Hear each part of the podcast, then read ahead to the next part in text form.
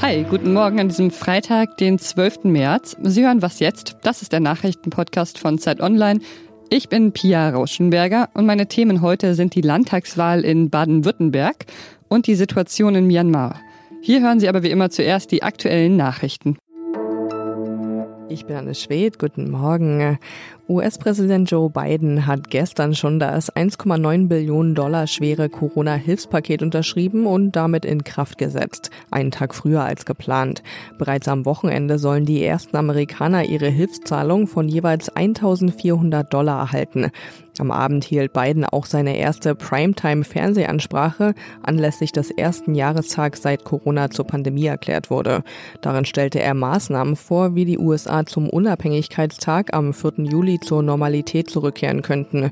An dem Tag soll dann auch die Unabhängigkeit von dem Virus gefeiert werden. July 4th with your loved ones is the goal. That will make this Independence Day something truly special, where we not only mark our independence as a nation, but we begin to mark our independence from this virus. Unter anderem sollen alle Erwachsenen in den USA bis zum 1. Mai die Möglichkeit bekommen, sich impfen zu lassen. Die Impfungen sollen mit 4000 zusätzlichen Soldaten unterstützt werden. Heute will das Weiße Haus bekannt geben, wer in Zukunft auch noch Corona-Impfungen verabreichen kann. Die Fraktionsspitze von CDU und CSU zieht Konsequenzen aus der Maskenaffäre. Bis heute Abend müssen die Bundestagsabgeordneten beider Parteien schriftlich versichern, dass sie keine finanziellen Vorteile aus der Pandemie gezogen haben. Können sie das nicht, sollen sie sich bei der Parteiführung melden. Die Union reagiert damit auf die sogenannte Maskenaffäre um die Abgeordneten Georg Nüßlein von der CSU und Nikolaus Löbel von der CDU. Beide sollen Geschäftsabschlüsse für Masken vermittelt und dafür sechsstellige Provisionen eingestellt gesteckt haben. Redaktionsschluss für diesen Podcast ist 5 Uhr. Ihnen gefallen unsere Zeit-Podcasts? Dann genießen Sie unseren Qualitätsjournalismus auch auf Zeit Online und in unseren Zeit-Apps mit unserem vierwöchigen kostenlosen Zugang. Mehr Informationen finden Sie unter zeit.de/slash Zugang. Am Sonntag startet quasi das Superwahljahr mit der Landtagswahl in Baden-Württemberg und mit der in Rheinland-Pfalz. Wir schauen uns jetzt erstmal die in Baden-Württemberg an. Heute Nachmittag im Update geht es dann um Rheinland-Pfalz. In äh, Baden-Württemberg kennt sich mein Kollege Lenz Jakobsen besonders gut aus. Er hat schon die letzten Landtagswahlen dort beobachtet und besprochen. Hallo Lenz. Hallo Pia. Es wird wahrscheinlich äh, nicht gerade knapp in Baden-Württemberg. Die Grünen liegen da in Umfragen sehr weit vorne bei so 32 Prozent. Aber zum Regieren braucht man ja in den meisten Bundesländern eine zweite Partei. Wer könnte das denn in Baden-Württemberg werden? Ja, vielleicht braucht man sogar eine dritte Partei. Das ist eine der Fragen, um die es äh, am Sonntag geben wird. Es kann gut sein, dass die Grünen äh, dann die Wahl haben werden, ob sie mit der Union, also mit der CDU genauer gesagt, weiter regieren, wie sie das die vergangenen fünf Jahre schon getan haben, oder in einem Dreierbündnis mit SPD und FDP.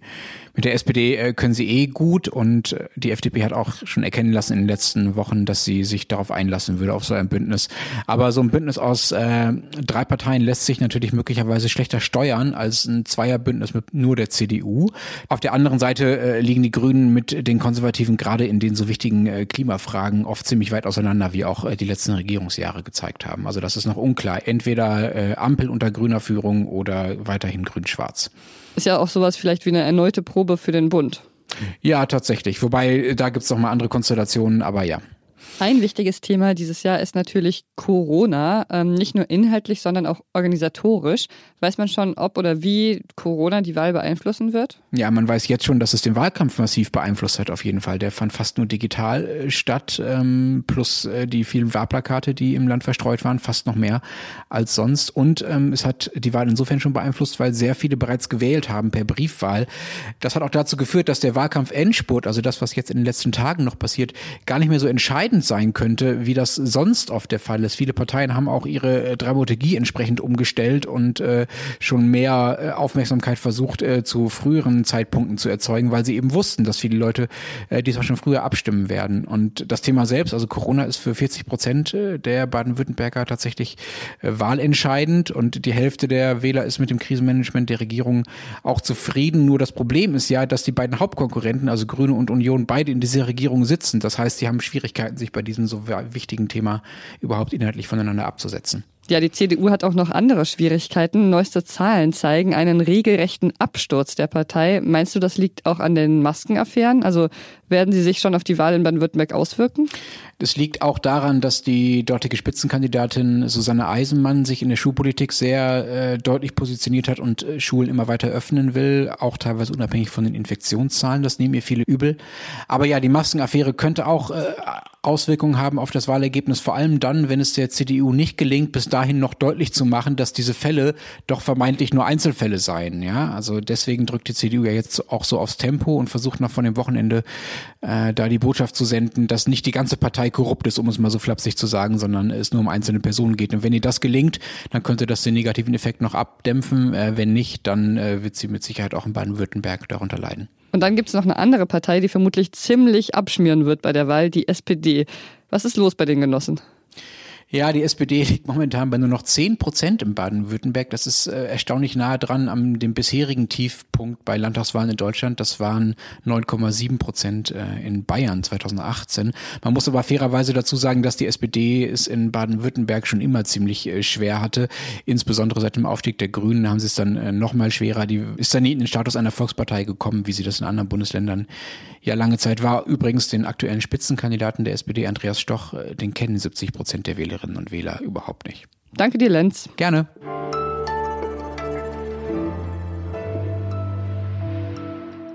Und sonst so? 11. März 1941. 9 Uhr morgens. Die Niederlanden sind seit knapp einem Jahr von den Nazis besetzt. Mädchen. Die Jüdin Etty Hillesum ist 27 Jahre alt, lebt in einer Art Hausgemeinschaft und schreibt Tagebuch. Ein Thema bearbeiten. Wörter suchen. Sie schreibt über die Arbeit, über die Liebe und über ihren Alltag in Amsterdam. Eigentlich habe ich noch nie gut gearbeitet. Es gibt ein neues Projekt, das macht ihre Tagebucheinträge hörbar, immer genau an dem Tag, an dem sie verfasst wurden. Nur eben 80 Jahre später erscheinen die Folgen dann auf Soundcloud. Deine Fantasie, deine innere Aufregung und so weiter ist der große Ozean, dem du kleine Stücke abbringen musst, die später vielleicht wieder überflutet werden. Ja, und was sie schreibt, das ist teilweise sehr berührend, vor allem wenn man weiß, dass sie zweieinhalb Jahre später in Auschwitz ermordet wurde wurde. Aber nicht nur deshalb, sondern auch, weil ihre Sprache, finde ich, besonders schön ist. Halte das Festland vor Augen und plätschere nicht hilflos im Ozean herum.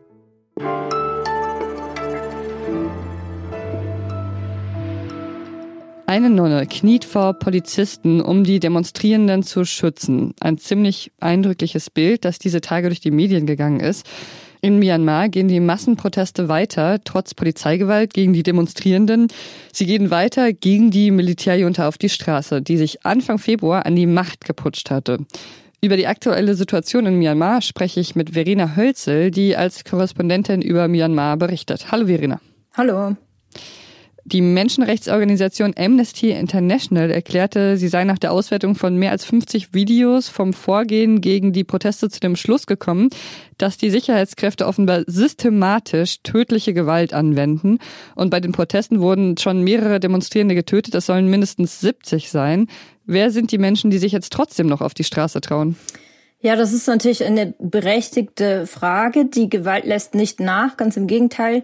Ähm, und Dennoch gehen die Myanmar weiter eisern auf die Straße und ich finde, das spiegelt sehr gut wider, wie groß eigentlich der Zorn der Menschen über das Militär ist. Ähm, also man sieht da sowohl junge Menschen als auch ältere auf die Straße gehen. Jeder trägt quasi zum Aufstand bei, was er kann. Äh, und die Stimmung ist sogar so aufgeladen, dass sich die äh, sonst viel geächteten Rohingya und das Volk mischen und plötzlich auf die Straße trauen. Und würdest du sagen, sie haben Aussicht auf Erfolg? Ja, die Menschen glauben das natürlich, ähm, denn sie wollen auf keinen Fall, dass die Generationen nach ihnen wieder unter einer Militärdiktatur leben müssen, so wie das schon für viele Generationen vor ihnen der Fall war. Ähm, und dass das Militär allerdings nachgibt ähm, angesichts der Proteste, das kann ich mir nach wie vor nicht vorstellen. Was allerdings schon denkbar wäre, ist, dass, dass es vielleicht innerhalb des Militärs einen Bruch gibt und man so irgendwie aus, aus dieser Eskalationsspirale herauskommen könnte. Aber diese Spannungen, die wird es natürlich auch nur geben, solange die Menschen sich bemerkbar machen auf der Straße und ähm, das tun sie im Moment ganz erheblich sogar. Die USA haben ihre Sanktionen wegen des Putschers ja verschärft. Welche sind das und was kann das bewirken? Ja, richtig. Also die USA haben zwei Kinder von Militärchef Min Aung mit Sanktionen belegt.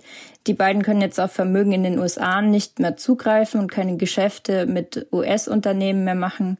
Ähm, dazu ist allerdings zu sagen, dass das Militär vorher schon verlauten ließ, dass man an Sanktionen ja sowieso gewöhnt sei und ähm, eigentlich auch mit nur sehr wenigen Freunden in der Welt ähm, ganz gut auskäme.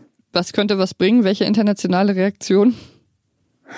Ja, das ist ähm, das ist eine schwierige Frage. Also ähm, zum Beispiel ein globales Waffenembargo. Ähm, das würde auf jeden Fall helfen. Und äh, dann gibt's natürlich noch die Möglichkeit, das Ganze an den ähm, Internationalen Strafgerichtshof zu äh, verweisen, die Situation. Also es gibt auch innerhalb von Myanmar Stimmen, die sogar nach ausländischer Militärintervention rufen. Ja, vielen Dank dir. Sehr gerne. Und das war's mit Was jetzt heute Morgen. Heute Nachmittag hören Sie hier meine Kollegin Susanne Hangard, die unter anderem über die Wahl in Rheinland-Pfalz berichtet. Und äh, Sie können uns gerne wie immer schreiben an wasjetzt.zeit.de. Ich bin Pia Rauschenberger und ich wünsche Ihnen ein fabelhaftes Wochenende. Und warst du eigentlich schon mal in Myanmar? Ich habe fünf Jahre lang in Yangon gelebt und dort als Korrespondentin gearbeitet.